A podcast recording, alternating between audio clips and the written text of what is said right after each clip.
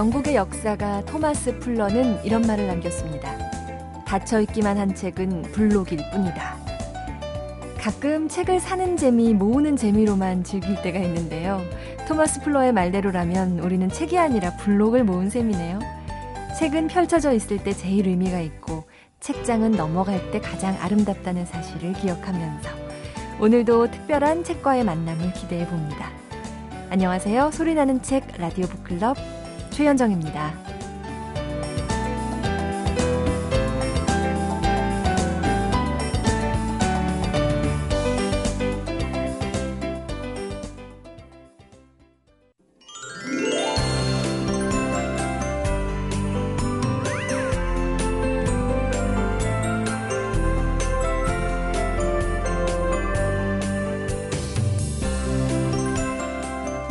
눈길과 손길을 주지 않는 책은 한낱 블록을 넘어서 골칫거리가 되기도 하죠. 집의 공간을 많이 차지하는 건 물론이고 이사할 때면은 큰 짐이 돼버리잖아요. 이렇게 대우받게 하지 않으려면 수시로 찾아주는 거 이 방법뿐일 것 같은데요. 혹시나 이분에게도 블록 같은 책이 있을까요? 책마을 소식 도서평론가 이권우 교수님과 함께합니다. 어서 오세요, 네, 교수님. 안녕하세요. 저희가 오프닝에서 네. 어, 책은 열리지 않으면 의미가 없다. 뭐 이런 얘기를 좀 했거든요. 아유, 맞는 말씀입니다. 교수님도 혹시 열지 않은 블록이 되어 쌓여만 있는 책이 예. 많죠. 그 우리가 인정해야 되는데요. 자기 서재의 10% 이상 읽기 어려워요. 아, 그러니까 서재 교수님조차 그러십니까? 어, 그럼요. 어, 그래서 저희들이 하는 방법 중에 하나가 네. 읽어야 할 책을 책상에 쌓아놓죠. 음, 늘 압박을 하는 거예요. 아. 읽으려고. 네. 그러다 보면 책상이 거의 산이 되죠. 그렇죠. 저도요. 그래서 책상 무너집니다, 이제. 아, 근데 그래서 책을 많이 사야 되는 이유 중에 하나가 서재 양이 많으면 네. 서재 양이 적을 때 10%하고 서재 책이 많을 때 10%는 다르잖아요. 아, 서재는 책이 가득 차 있어야 돼요. 어차피 우리가 평생 읽어도 네. 자기 서재의 10% 이상을 읽을 수가 없는데요. 아, 많아야 더 많이 읽게 되는 거죠. 음, 그러니까 책을 내가 못 읽으니까 내 가까이 두지 않겠다면 평생 못 읽는 거고요. 네. 내가 왜 책을 못 읽을까? 저렇게 읽어야 할 책이 많은데 음, 할 때하고는 우리가 태도가 바뀌잖아요. 네. 지금 당장 서점에 가셔서 예. 책을 왕창 사다가 책상에 확 올려놓으십시오. 어, 일단 제 죄책감을 덜었어요. 아, 전 그럼요. 예. 일단 100권 중에 10권 읽는 거하고 10권 중에 한 권 읽는 거하고 네, 다르죠. 10%는 그럼요, 그렇죠. 그럼요. 예, 10권인 사람은 한 권밖에 못 읽지만 100권인 사람은 10권을 읽게 되는 거죠. 그- 그러니까 기본 1000권은 있어야 되는 겁니다. 그 정도는 있어야 어느 정도 읽을 수 있겠네요. 그렇다면 또 책상 위에 쌓아놓은 그 많은 읽어야 할 책, 네. 반드시 읽었으면 좋겠는 네. 책 중에서 특별히 오늘 소개해 주실 책은 어떤 네. 책인가요? 좀 알려져서 이 책이 분명히 책상 위에 있으시면 음. 어, 쌓아놓은 책이 무너지더라도 중간에서 빼서 꼭 읽어보실 만한 책인데요. 네. 안도현 시인이 쓴 백석 평전입니다. 아, 네, 뭐 지금 젊은 세대들이야 뭐 교과서에도 있는 시인이어서 예. 익숙하지만 한 지금 40대 이상들은 어, 백석 시인이 독특한 어떤 삶 때문에 네. 어, 금지됐던 시인이에요. 네. 연구하고 뭐 공부하는 게. 예. 왜 그러냐면 백석 시인은 정주 출신이에요. 평안도. 예. 그런데 해방 이후에 만주에서 어, 정주로 가서 거기에 머물렀어요. 음. 특별한 이념적 성향 때문이 아니라 그 고향에 계신 부모님과 삶을 살기 위해서 고향에 머물렀다가 분단이 고착화 되면서 남쪽으로 못 내려왔는데요. 네. 이 월북시 월북작과 함께 그냥 이 어떤 금지의 대상이 돼, 금기의 대상이 되면서 네. 어, 많은 분들이 음, 알 수 없었던 한 세대에게는 이름이 가려졌던 시인인데 네. 이제 뭐 우리가 그런 면에서 다 해금이 됐고 네. 그러면서 백석도 전집도 나오고 시전집 예. 그래서 많은 분들이 사랑을 하게 되는데 어뭐 또 아시겠지만 대원각이라는 요정을 운영했던 분이 법정 스님한테 그걸 어, 다 기부를 해서 어. 절로 사찰로 바뀌었잖아요. 네. 그때 이제 그 시주하신 분이 자야라는 분인데 예. 자야가 바로 백석의 애인이었죠. 아. 그래서 그 정도까지는 아실 거예요 아마 좀 길상사가 다 그런 사연이 있는 건데요. 네. 어 근데 그러면 백석은 북한에 남아서 어떤 삶을 살았지? 이런 건 사실은 일반 교양인 차원에서 잘 모르죠. 연구자들은 알지만. 네. 그러니까 이 백석 평조는 시문학서에 뛰어났던 백석이라는 시인이 예. 어, 태어나서부터 일제 시대, 그다음에 해방 그리고 북한 체제에서 어떻게 살았는가 전체를 알 수 있는 네. 그러니까 백석의 문학과 삶에 대해서 음. 전체적인 이해를 도와주는 책이다 이렇게 예. 보시면 되겠습니다. 그런데 그 백석의 생애에 대해서 그 또 워낙 많은 작품이 네네. 있으니까 그 시에 대해서 네, 책들은 또 워낙 많이 나와 그렇죠. 있는데 네, 그 중에서도 오늘 소개하는 책은 안도현 시인이 쓴 그렇죠. 거예요. 네네. 어. 그러니까 왜 이렇게 안도현 시인이 백석에 관심이 많은가 했더니 20대 때 백석의 시를 읽고 굉장히 그 세계에 흠뻑 빠져서 그를 사모했다 그런 거고요. 네. 본인 시집 제목도 이렇게 백석 씨의 시집에서 따온 것도 있고 음. 굉장히 애정이 많았던 거고요. 네. 어, 그래서 보니까 백석 씨는 굉장히 뭐랄까 그 생활에서 발견한 어떤 중요한 그 시흥을 이렇게 그러니까 생활에 있는 어떤 그 사소한 것들을 시적인 어떤 흥취로 그 높이는 데 능하거든요. 네. 안도현 씨도 좀 그런 게 있죠. 네, 맞아요. 예, 아, 굉장히 그럼 쉽지만 시인의 영향을 되게 네, 많이 받았나 보네요. 굉장히 생활에서 일, 우리 생활에 일접 밀접한 것들을 시소대로 삼지만 굉장히 깊이 있게 성찰하도록 하잖아요. 그렇죠. 아, 그런 면에서 상당히 영향을 받았구나. 음. 이 보면은 윤동주도 백석의 영향을 받았다 그러고요. 네. 신경민 시인도 백석의 어. 영향을 받았다 그럽니다. 아, 어, 그때는 다 금기됐던 시인들이기 때문에 네. 읽기가 어렸을 텐데 아마 두려운 마음으로 읽었을 거예요. 안도현 음. 시인은. 그럼에도 자기한테 굉장히 많은 시적인 영향을 줬기 때문에 그의 어떤 삶과 문학 세계를 일반 대중들한테 이렇게 전하고 싶은 그런 간절한 마음이 있었다. 음. 그러니까 이런 책을 쓰지 않았나 싶습니다. 아, 그러면 백석 시인 아직 잘 모르겠습니다. 저는 네네. 네. 한번 얘기를 들어볼게요. 백석 시인은 어, 원래부터 태어나기를 예, 평안도 정주에서 태어났죠. 태어났고 정주라는 데가 대단히 유명한 동네입니다. 아. 거기가 어, 소울의 고향이도 김소울의 고향이기도 하고요. 아, 그렇죠. 그 백석은 정주, 음. 지역적으로 정주, 학교는 오산학교. 음. 그래서 여기에 굉장히 문학적으로 뛰어난 분들이 많아요. 아, 오산학교. 예, 오산학교에 그러니까 뭐 그 경험들이 이제 중요한 자양분이 됐고요. 네. 또 그의 삶 속에 결정적인 정치적 영향도 끼쳐요. 왜냐하면 백석이 오산을 다닐 때 조만식 선생이 교장 선생님이었어요. 아, 그래서 해방기에 조만식 선생의 러시아 통역사 역할을 합니다. 아, 아시겠지만 이후에 김일성이 조만식 선생을 예, 유배에 처하고 네. 정권을 잡아가는 과정이잖아요. 예. 백석이 북한에 남아 있을 때 굉장히 정치적으로 어려움을 겪을 수밖에 없는 이유였던 거예요. 음. 예, 그런 어떤 그러니까 문학적 세례와 네. 굉장히 행복한 거죠. 예. 그러나 정치적 부담을 동시에 안겨준 게 정주와 오산의 출- 학교 출신이라는 게 음. 중요하게 돼 있고요. 예, 예. 당연히 그 안도현 시인도 그 점에 대해서 주목하고 음. 그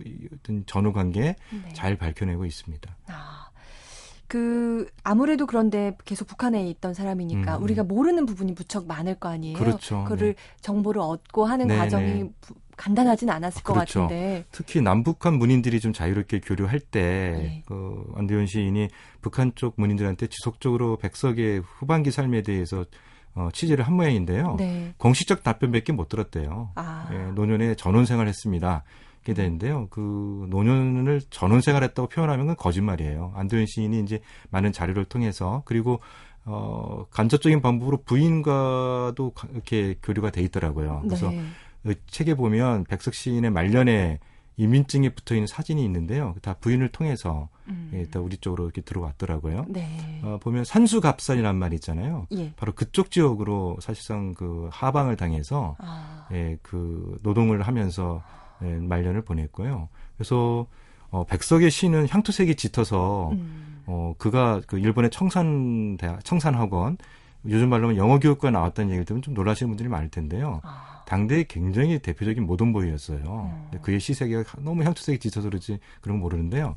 그 청년 때의 사진과 노년 때의 가족과 찍은 사진을 보게 되면 네. 아 분단이 한 시인을 이렇게 음. 어, 망가뜨렸구나. 정말 너무 뭐랄까 가슴 아플 정도의 안타까움을 주는 사진에 평범한 노인이 돼 있더라고요. 아, 네, 그래서 백석 시인도 어떻게 보면 어, 아니 그 안도현 시인도 백석 시인의 그 노년의 삶이 너무 안타까워서 음. 그의 어떤 문학적 성과 네. 어, 그거를 반드시 일반 독자들과 공유하고 싶어서 이 책을 쓰지 않았겠는가 예. 이런 생각도 듭니다. 음.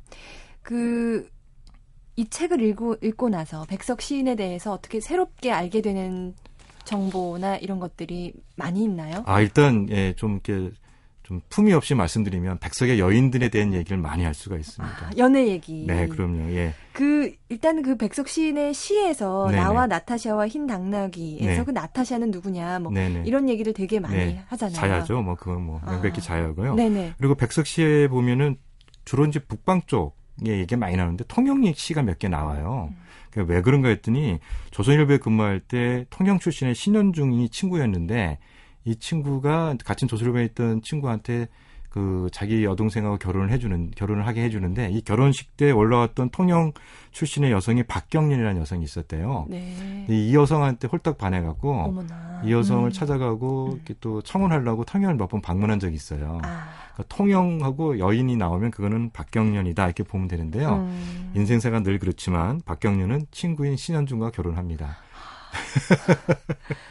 그리고 예. 또 여인사 이 이런 면에서 또 이제 청년기의 어떤 시련의 아픔인데 어, 만주에 있을 때 백석이 문경옥이랑 결혼을 해요. 이 문경옥은 이제 백석의 오선학교 후배인 화가 문학수 여동생인데요. 한 1년 반 정도 결혼 생활하고 파혼을 이루는데 어, 북한 체제에서 문경욱은 김일성의 후원 아래 아주 위, 그 유명한 여, 류 작곡가로 성장하는데 네. 백석은 결국 문단에서 추앙되게 되잖아요. 예. 그 백석의 여인들과의 관계를 봐도 음. 백석 삶을 이해하는 데 도움이 돼요. 음. 그러니까 이 책을 보시는 중요한 또 즐, 즐거운 관점 중에 하나가 백석과 그의 여인들 이렇게 음. 보시면 되는데 네. 특히 자야하고는 만주로 같이 가자 할 때 자야가 거부해서 혼자 만주를 가게 되거든요. 네. 네. 그럴 때 이제 만주의 삶이 백석한테는 굉장히 사실은 해방 이후의 삶을 예고하는 편이에요. 아. 특히 그런데 백석한 백석한테 우리가 주목할 건 뭐냐면 그는 일제 시대 때 단 한 번도 일본어로 시를 쓰지 않았다는 거예요. 네. 그리고 만주에 가서도 창씨 예병 음. 그리고 결국 이제 그 일본 일제가 만든 회사에서 근무한 경력을 빼놓고는 뚜렷한 친일 행적을 보이지 않았다는 거예요. 네. 그러니까 백석은 어떻게든 간에 민족 의식을 지키고 음. 그 어려운 시기에 어떻게든지 자기 삶을 음, 민족적인 삶을 태도로 지키려고 애를 썼다. 음. 이런 거를 증명해내죠. 안조현 네. 시인이 아주 잘 증명해내서요. 어, 뭐랄까요. 문학적으로도 보면 그 현실을 현실의 아픔을 거칠게 폭로하는 카프 계열의 문학도 거부했고 했지만 네. 굉장히 난해한 이상의 문학 세계도 거부한 음. 그런 어떤 사이길로 백석이 갔는데 네. 그게 일관된 북한 체제 내에서 그랬다는 거예요. 예. 그 일관되게 그는 요즘 말로 하면 중용적 삶을 그러니까 문학성과 음. 미학성을 지키면서 네. 어, 민족어를 그 고유성을 살려서 음. 대중들에게 시세계를 펼쳐보려고 했던 그 간절한 마음을 끊임없이 지켜나갔다. 음. 그러니까 뭐 이 책을 읽어보면 시인이 너무 그거를 뚜렷하게 강조하고 있어서 설득이 돼요. 그러니까 백성은 정말 이러면서 위대한 시인이었구나라고 네. 설득이 되는데 그때 시인이 갖는 백석에 대한 애정과 네. 바로 백석이 갖던 삶의 어떤 그런 긴장 음. 이런 것들을 동시에 느낄 수 있는 거죠. 네. 백석 시인의 시를 좋아하신 분이라면 시인으로서의 백석과 그 사람의 개인 삶에서 드러난 여러 백석의 매력에 네, 대해서도 네. 이 책을 통해서 많이 느낄 수가 있을 것 예, 같네요. 예, 그리고 이제 백석 시의 시하고 음. 백석 시인의 시하고 산문을 많이 인용하고 있거든요. 네. 만약에 백석을 모르셨다면 이번 기회에 그 시와 음. 음, 그 산문 그리고 삶을 동시에 볼 수 있어서 네. 어, 총체적인 이해에 도움이 될 것 같아요. 그러니까 뭐 백석 시인에 관한 전가 이렇게 음. 생각하시면 네. 도움이 되지 않을까. 네. 오늘 백석 평전 안도현 시인이 쓴 버전을 한번 소개해 주셨습니다. 오늘도 이건우 교수님 고맙습니다. 네, 감사합니다.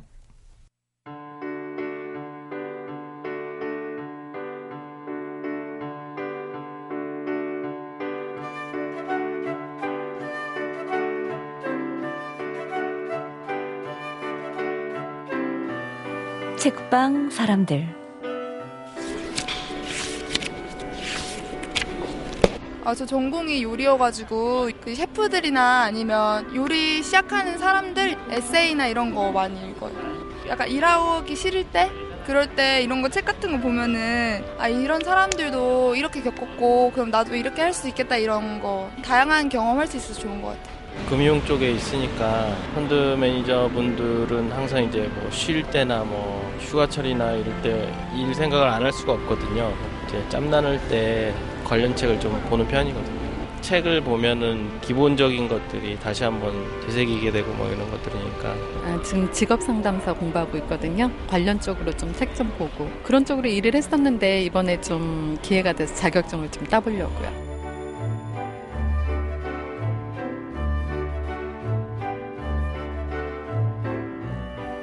나에게 익숙하지만 내 직업이지만 관련 책을 찾아 읽다 보면은 다시 초심으로 돌아갈 수 있을 것 같은 그런 느낌이 드네요.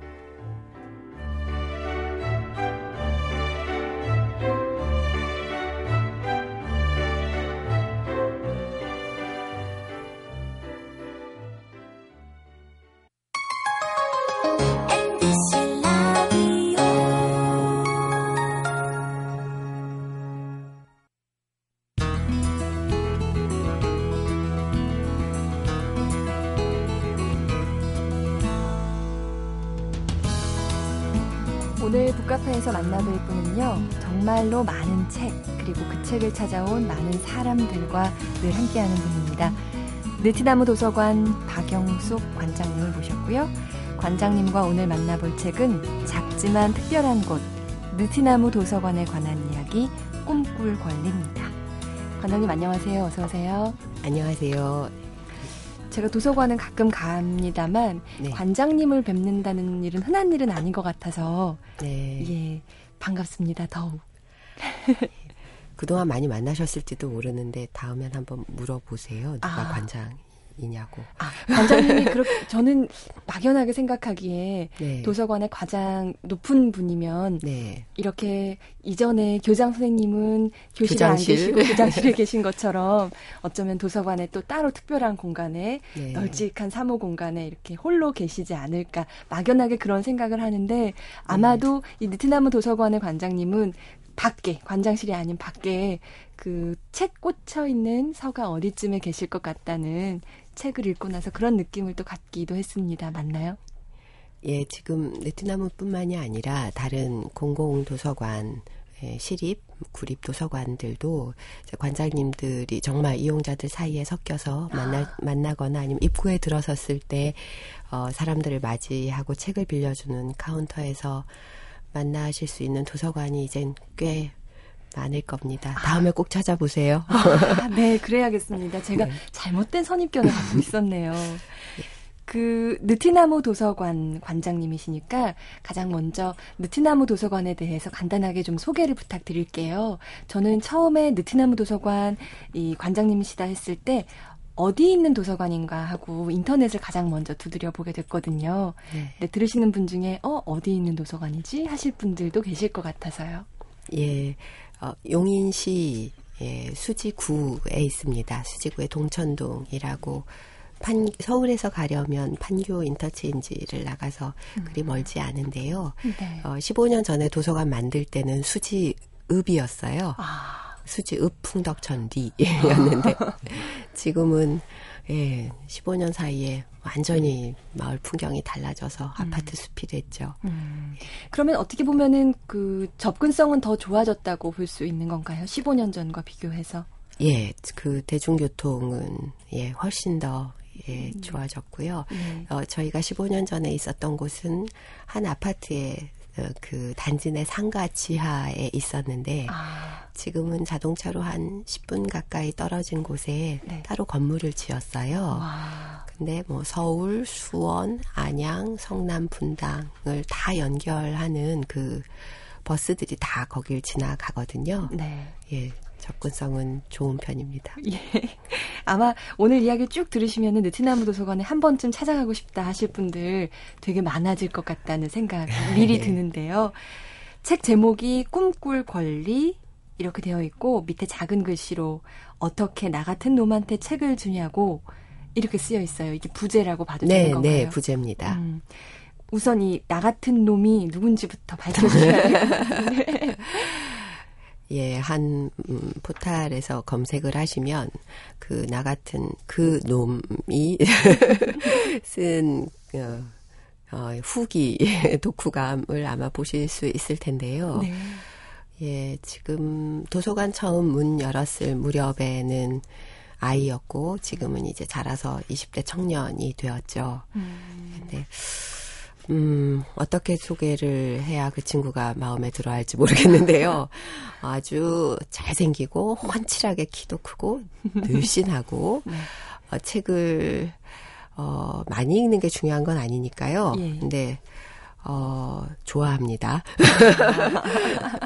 근데 어. 처음에는, 예, 그, 도서관 주변에, 어, 그때가 또 IMF 막 지나던 때여서 굉장히 이게 환경이 더, 어, 가정 환경이 더 어려워진 친구들이 많이 있었어요. 네. 그래서 가출도 하고, 음. 이제 학교도 그만두고. 그래서 사실은 이 친구가, 어, 문희가 미안. 그, 저, 예, 그 학력은, 예, 아직, 요번에 중학교 졸업 자격 검정고시를 봅니다. 아. 놀라운 건 이제 본인이 혼자 신청했다는 거고요. 음. 예, 학력 도 낮고, 예, 그 많이 떠돌아 다녔지만, 음.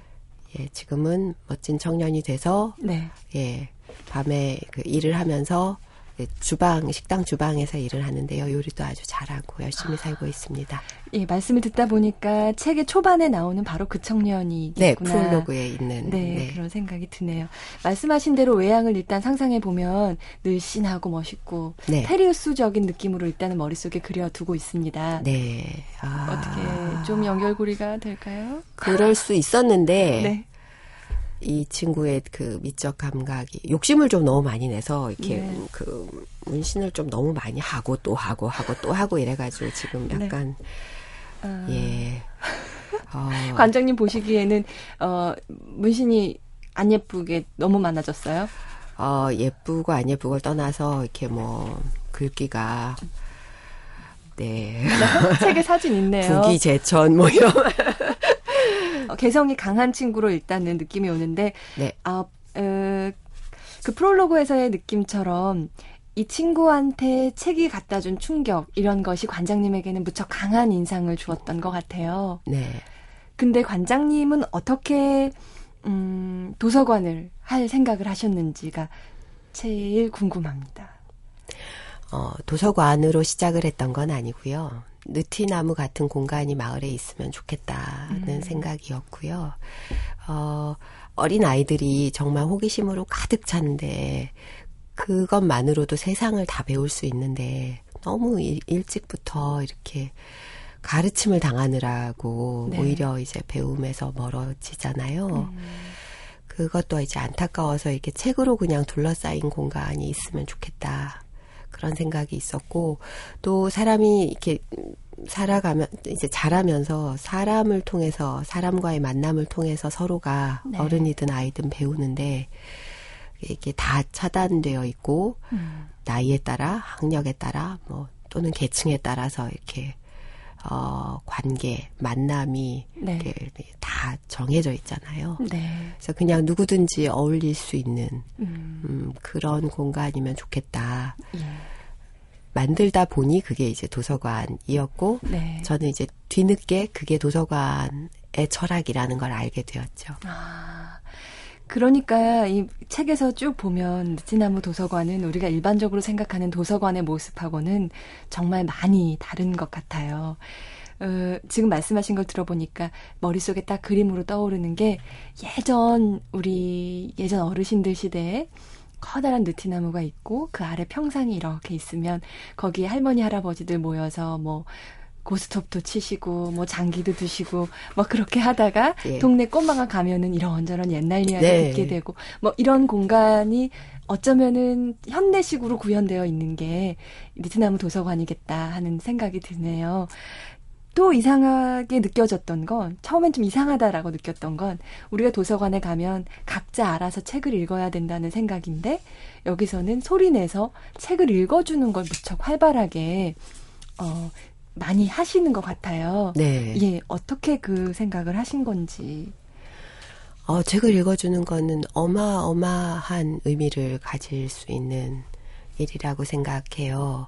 그러니까 어, 뭐 책에 좀 더 이렇게 흥미를 갖게 할 뿐만 아니라 사람과 사람이 만나는 네. 그래서 어떤 작가는 이렇게 영혼이 울리는 음. 예, 그런 시간이 될 수 있다고 표현도 했는데 요즘은 이제 갈수록 정말 사람하고 이야기 나누고 목소리를 듣는 음. 시간도 점점 줄고 있잖아요. 네. 어, 카톡으로 대화를 거의 다 하는 문자로. 이전에는 사람과 대면할 필요가 없이 전화로 다 해서 참 편한 세상이 됐다 하다가 네. 이젠 전화조차 안 하고 네, 네, 그냥. 텍스트로만 예. 간략하게 하니까 네. 진짜 대면할 일 더 적어진 것 같아요. 예. 근데 어, 직접 음, 옆에 이렇게 앉아서 지금 선생님하고 저하고 이야기 나누는 것처럼 사람의 목소리에 어떤 울림과 사람의 체온과 음. 어떤 목소리에도 다 표정이 있는 것 같고 그 네. 사람의 삶이 이렇게 한 자락씩 담기는 것 같거든요. 네네. 그래서 그런 만남이기도 하고 그리고 책을 누군가가 이렇게 읽어주면 어, 책 자체가 그렇지만 이렇게 어떤 맥락, context를 이렇게 읽는 힘 네. 그런 게 생기는 것 같아서 예. 이렇게 세상을 어, 그런 어떤 흐름을 읽을 수 있는 눈이 뜨이는 것 같고요. 음. 그게 듣는 사람만이 아니라 읽어주는 사람한테 그래서 참 좋은 것 같아요. 아, 예. 저는 사실 그 어린아이는 책을 끊임없이 읽어달라고 하잖아요. 네. 저는 아직 아이가 없지만 제 네. 조카한테 책을 한 번 읽어주려고 작정했다가 예. 아, 같은 책을 한 10번까지 읽어보고 책을 읽어주는 게 진짜 힘든 일이구나. 네. 예, 그렇게 어, 새삼 느꼈던 기억이 나는데요. 그때 한 가지 방법이요. 저희가 네. 많이 썼던 게 불을 끄고요. 책을 몇 권 읽은 다음에 네. 불을 끄고 누워서 음, 이야기를 들려주세요. 그럼 잠드나요? 예, 그럴 확률이 높아집니다. 옛 이야기를 좀 몰라서. 외워두는 것도 좋고, 네. 옛 이야기 하나는 날마다 버전이 달라지잖아요. 그렇죠. 아니면 그냥 지어내서, 음. 아니면 본인의 이야기를.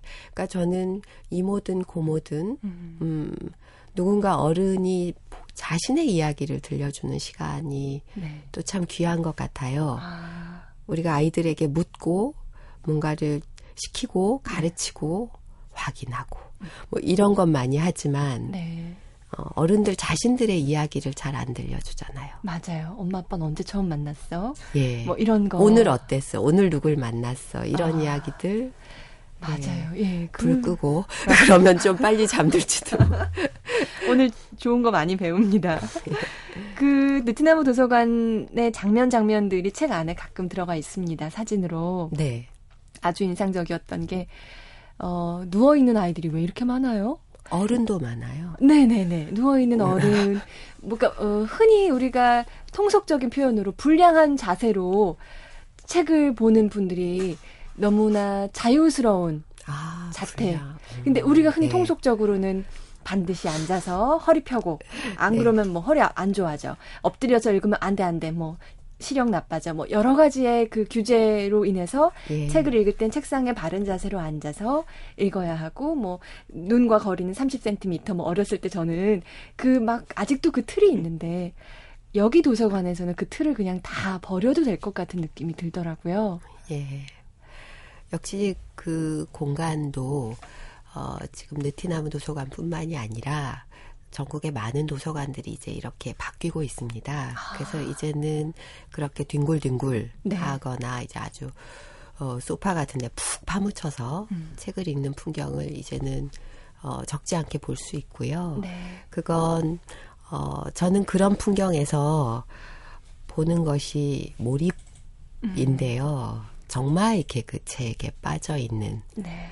그 풍경을 날마다 보는 게 제가 누리는 가장 큰 호사 중에 하나거든요. 네. 예. 이 책에서 어떤 학생이 표현을 하기를 그 어쨌든 느티나무 도서관은 조용하지 않은데 어떤 조용함이 있다 뭐 네, 이런 식으로 예, 표현을 예. 했던 게 그 각자 몰입한 모양을 보면 정말 고요한 것 같은데 그렇다고 소음이 없는 공간이 아닌 네. 그런 느낌인 거죠. 예, 예. 아, 그 몰입하는 사람을 바라보면 정말 아름답다고들 표현하잖아요. 예, 이렇게 때론 아주 아주 어린 꼬마 아이가 창가에서 책에 빠져 있는데 그걸 보고 때론 경건함이 느껴질 때도 있어요. 예, 그래서 어, 이 사람과 책이 만날 때 이루어지는 이 어마어마한 화학 작용. 이게 이 세상이 좀 더 나아지는데 아주 큰 힘이 아닐까. 그래서 네. 그런 풍경을 만날 수 있는 공간이 정말 많아지면 좋겠고요. 예. 그 공간만이 아니고요. 그럴 시간이 생겨야죠. 네, 정말로 맞는 네, 말씀입니다. 그렇게 사람들이 좀 멈춰서 음, 이렇게 책에 빠져들고 생각하고 상상하고 예, 그런 시간이 회복되지 않으면 네. 계속 이렇게 숨가쁘게들 달려가겠죠. 네, 지금 우리 사회에 필요한 것들이 많이 결핍돼 있는 네. 그런 말씀하신 것들 이 무척 중요하다고 생각하시는 게 책 전체에서 다 스며 있다고 느꼈는데요. 네. 제가 가장 먼저 어머 이렇게 다르네 이렇게 아 이 생각은 내가 못 해봤네라고 했던 부분이 아무리 그래도 도서관은 책을 좋아하는 사람이 가는 곳 이렇게 음. 생각했는데 이 지역에 책하고는 정말 담 쌓아두고 지내는 많은 청소년들을 도서관으로 끌어들이는데도 많은 공을 들이셨더라고요. 네. 저는 그 부분이 가장 어떻게 보면 저에게는 좀 충격적인 느낌이었어요. 음. 아무래도 도서관 하면 여전히 뭐 자유롭게 읽든 어떻게 읽든 책을 좋아해야 가는 곳 이렇게 음. 생각했는데 책을 좋아하지 않는 아이들도 많이 포섭을 하셨더라고요. 그, 그 과정이 정말 지난했을 것 같아서요. 네. 음, 그러, 그 생각은 왜 하셨어요? 아이들에게 책을 이렇게 도서관으로 좀 데려와야겠다 라는 네. 생각은 어떻게 하신 건가요? 제가 참 음, 복이 많아서 아까 말씀드린 느티나무라는 이름의 공간을 만들면서 도서관 어, 으로 만들게 되었는데 그게 공공도서관 선언이라는 걸 통해서 네네. 도서관의 철학을 만난 거거든요. 저는 공공이란 두 글자가 그런 말인 줄 몰랐는데 누구든 음. 그러니까 뭐 글을 몰라도 아니면 언어가 다르고 인종이 다르고 국적이 다르고 뭐, 에, 뭐 장애가 있건 없건 누구든지 지식과 정보를 만나고 문화를 누릴 수 있어야 한다는 게 도서관의 정신이더라고요. 네. 그렇게 보면 어쩌면 도서관에 대해 알지도 못하고 책 따위는 이내 인생하고는 음, 먼 것. 예, 그런 팔자 좋은 사람들이나 보는요. 오히려 이렇게 생각할 사람들에게 우리가 훨씬 더 네. 적극적으로 이제 다가가서 알리고 도서관을 이용할 수 있도록 만드는 게 도서관의 사명이라고 할 수 있겠죠. 근데 그 친구들을 만나면서 정말 온갖 우여곡절이 있어 왔고 아, 현재 진행형으로 있습니다만 네. 가장 어, 그 친구들이 도서관에 오게 했던 가장 큰 힘은 음, 아까 그 놈이 이야기했던 것처럼 네네. 어, 본인에게 책을 건네는 사람들을 만나면서 음, 자신들의 자존감, 음. 존엄함 네. 이런 걸 처음 세상에 나서 처음 느낀 것 같아요. 네. 그렇게 아, 이 아이가 음. 이전에 느끼지 못한 이런 감정을 처음 경험하는구나 이런 네. 걸 확인하실 때그 예. 뭉클함을 책을 읽으면서 함께 느낄 수가 있었거든요. 네. 그 말씀하신 것처럼 어, 누구든지의 그 누구든지는 네. 우리가 어, 아주 좁은 범위로 생각했던 것 같은데 관장님께서는 아, 그 누구든지를 진정 누구든지로 되게 넓혀주신 것 같아서 어, 제가 넓힌 게 아니고요. 네. 원래 도서관이 그런 데더라고요. 아, 근데 그게 예. 너무 어려워요. 근데 그거 음, 세상에서 제일 어려운 세 글자가 네. 누구나인 음. 것 누구나. 같아요. 그 누구나의 말씀하신 대- 대로 장애가 있건 없건 네. 어, 시각 장애인이어서 글을 볼 수 없는 사람에게도 반드시 이 공공의 권리를 누릴 수 있게 네. 해줘야 한다는 걸 어, 실천하기 위해서 또 지난한 과정을 겪으시면서 점자책을 활성화시키고 하는데 노력을 많이 기울이셨더라고요. 예. 그 사- 일은 어떻게 진행이 되고 있습니까? 음, 지지부진하기도 하고, 시행착오도 겪고, 아, 그러니까 저희가 사립 도서관입니다. 사립 공공 도서관이라서, 이렇게 뭐, 세금으로 운영되는 데가 아니라 다 그냥, 자- 기부금, 후원금으로 운영을 해요. 네. 그래서 그 대신에 훨씬 자유롭죠. 마음대로 실험적인 일들도 할 수 있고. 네. 하지만 또 이 재원의 한계가 있어서 음. 생각하는 걸 다 할 수는 없죠. 하지만 저희가 할 수 있는 한에서 뭔가 이렇게 자꾸 말을 걸고, 어, 이렇게 관심을 불러일으키고, 네. 그래서 점자 책이나 점자 카드 이런 걸 만든 것도 그런 시도였는데요. 네.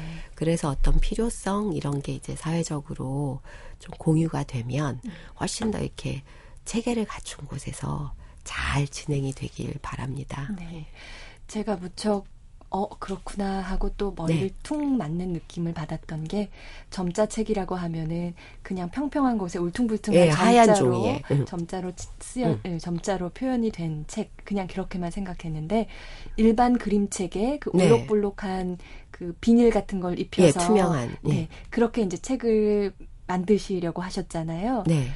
그때 어, 사실 어차피 볼 수 없는데 굳이 그림책 위에 그걸 입혀야 하느냐 네. 라는 질문에 대해서 예. 시각 장애인이 아이 어, 눈을 볼 수 있는 아이. 응, 예, 눈을 예. 볼수 있는 아이에게 책을 읽어주기 위해서 가장 으, 당연히 그것이 필요하다라는 네. 말씀을 했을 때 아 맞다 그러네 그걸 왜 생각을 못했을까 음. 저는 그런 그 깊은 반성이랄까요? 그 느낌이 그러니까 미처 몰랐던 것들에 대한 네. 알 생각을 애초에 안 했던 건가? 음. 뭐한 번도 생각해 보지 않았기에 너무나 심플한 건데도 모르고 있었던 것들에 대해서 이 책을 통해서도 많이 느끼게 됐는데요. 어, 주변에서도 그런 음, 여러 가지 장애물을 만날 때마다 좌절하거나 아 너무 힘들어서 이거 누가 알아주지도 않고 뭐 이런 마음이 드실 때도 많이 있을 것 같아요. 그렇죠. 예. 효율성, 뭐, 이런 걸로 따지면 하기 힘든 일들도 많이 있고요. 그런데 사실은, 어, 그니까 비싼 그림책, 그림책이 뭐, 하얀 종이로 만드는 것보다 몇 배나 비싸거든요. 근데 이제 거기다가 점자를 입힌다 그러면 다들 이상했죠. 네. 그런데 그걸 만들어 놓으니까 그냥 뭐 유치원, 어린이집 이런 데서 아이들이 견학을 와도 그거 다 만져보고, 어, 그 입혀져, 그 점자 시트가 입, 입혀진 책을 더 좋아하기도 하고요. 네. 어린 나이에 아주 자연스럽게 그것도 또 하나의 언어로 알게 되는 거죠. 네. 그리고 어 전용의 시각 장애인 전용의 책 아닌 그리고. 읽는 예. 사람들의 전용의 책 보는 사람 보이는 사람들의 네. 전용의 책이 아니라 그게 하나로 예, 예. 누구나 볼 수 있는 책이 되는 게 그게 참 아름다운 그러니까 예, 같아요. 저희가 영어 공부 때문에 아이들 동화책에도 밑에다가 영어를 달아놓은 책들이 좀 있거든요. 네. 제가 이제 그것처럼 아, 어, 점자도 네. 그렇게 같이 하면 세 가지 언어가 한 책에 담겨 있는 거네요. 예, 그렇기도 했고 저희가 행사를 하는데 이렇게 불이 다 꺼진 상태에서 슬라이드만 비추면서 책을 읽어준 적이 있는데 시각장애인이 읽어줬거든요. 네. 시각장애인만이 읽을 수 있었겠네요. 예, 그러니까 시각장애인은 언제나 책을 읽어줘야 될 봉사 대상이라고만 느끼는데 네. 그것도 중요하죠. 그런 서비스가 되는 것도 공공성에서 중요한데 그게 아니라 이 사람들이 정한인에게 책을 읽어주는 경험은 서로에게 네. 어, 굉장히 의미 있는 경험 이라고 생각합니다. 네, 그런 것 같습니다. 아, 그런데 그럼에도 어, 여러 어려움이 있는데도 관장님을 끊임없이 어, 이 계속 하게 하는 아주 중요한 어떤 핵심 원동력이랄까요? 그건 뭔지 마지막으로 여쭙고 싶습니다. 어, 도서관이, 어, 세상에 심장에 풀무지를 하는 곳이라고 생각해요. 예. 사람들이 그냥 이렇게, 음, 아무 느낌 없이 살아가다가 어느 순간 이렇게 가슴이 뛰는 순간에 내가 살아있구나, 태어나길 잘했다, 막 그렇게 느끼게 되는데, 도서관이 그런 걸 너무 많이 가지고 있어요. 온 세상에 담긴 책이 가득하고 책 읽는 사람들이 많이 있고 네. 저, 저 역시 똑같은 거죠. 책과 사람들이 계속해서 제 가슴에 풀무지를 하는 거죠. 가슴이 뛰게 만드는 예, 네. 일들이 계속 이- 뭐 크게 어떤 거창한 하나의 일이 아니라 음, 계속 일상으로 이어지는 곳이 도서관인 것 같습니다. 오늘 나눈 책은 그 문화적인 공간이자 삶의 공간이 되고 무엇보다도 책의 제목처럼 꿈꾸게 하는 특별한 도서관 이야기 꿈꿀 권리였고요. 박영숙 관장님 오늘 뵈니까 책의 느낌과 관장님의 느낌이 너무나 똑같아서 더욱 좋았습니다. 오늘 나와주셔서 고맙습니다. 고맙습니다. 예.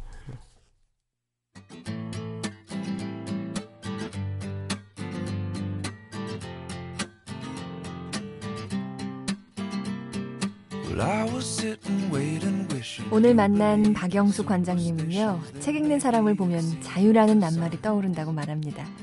책 속에서 자유롭고 책으로 인해서 더 큰 자유를 만들어갈 수 있다는 거. 우리 북클럽 가족들은 당연히 공감하시겠죠?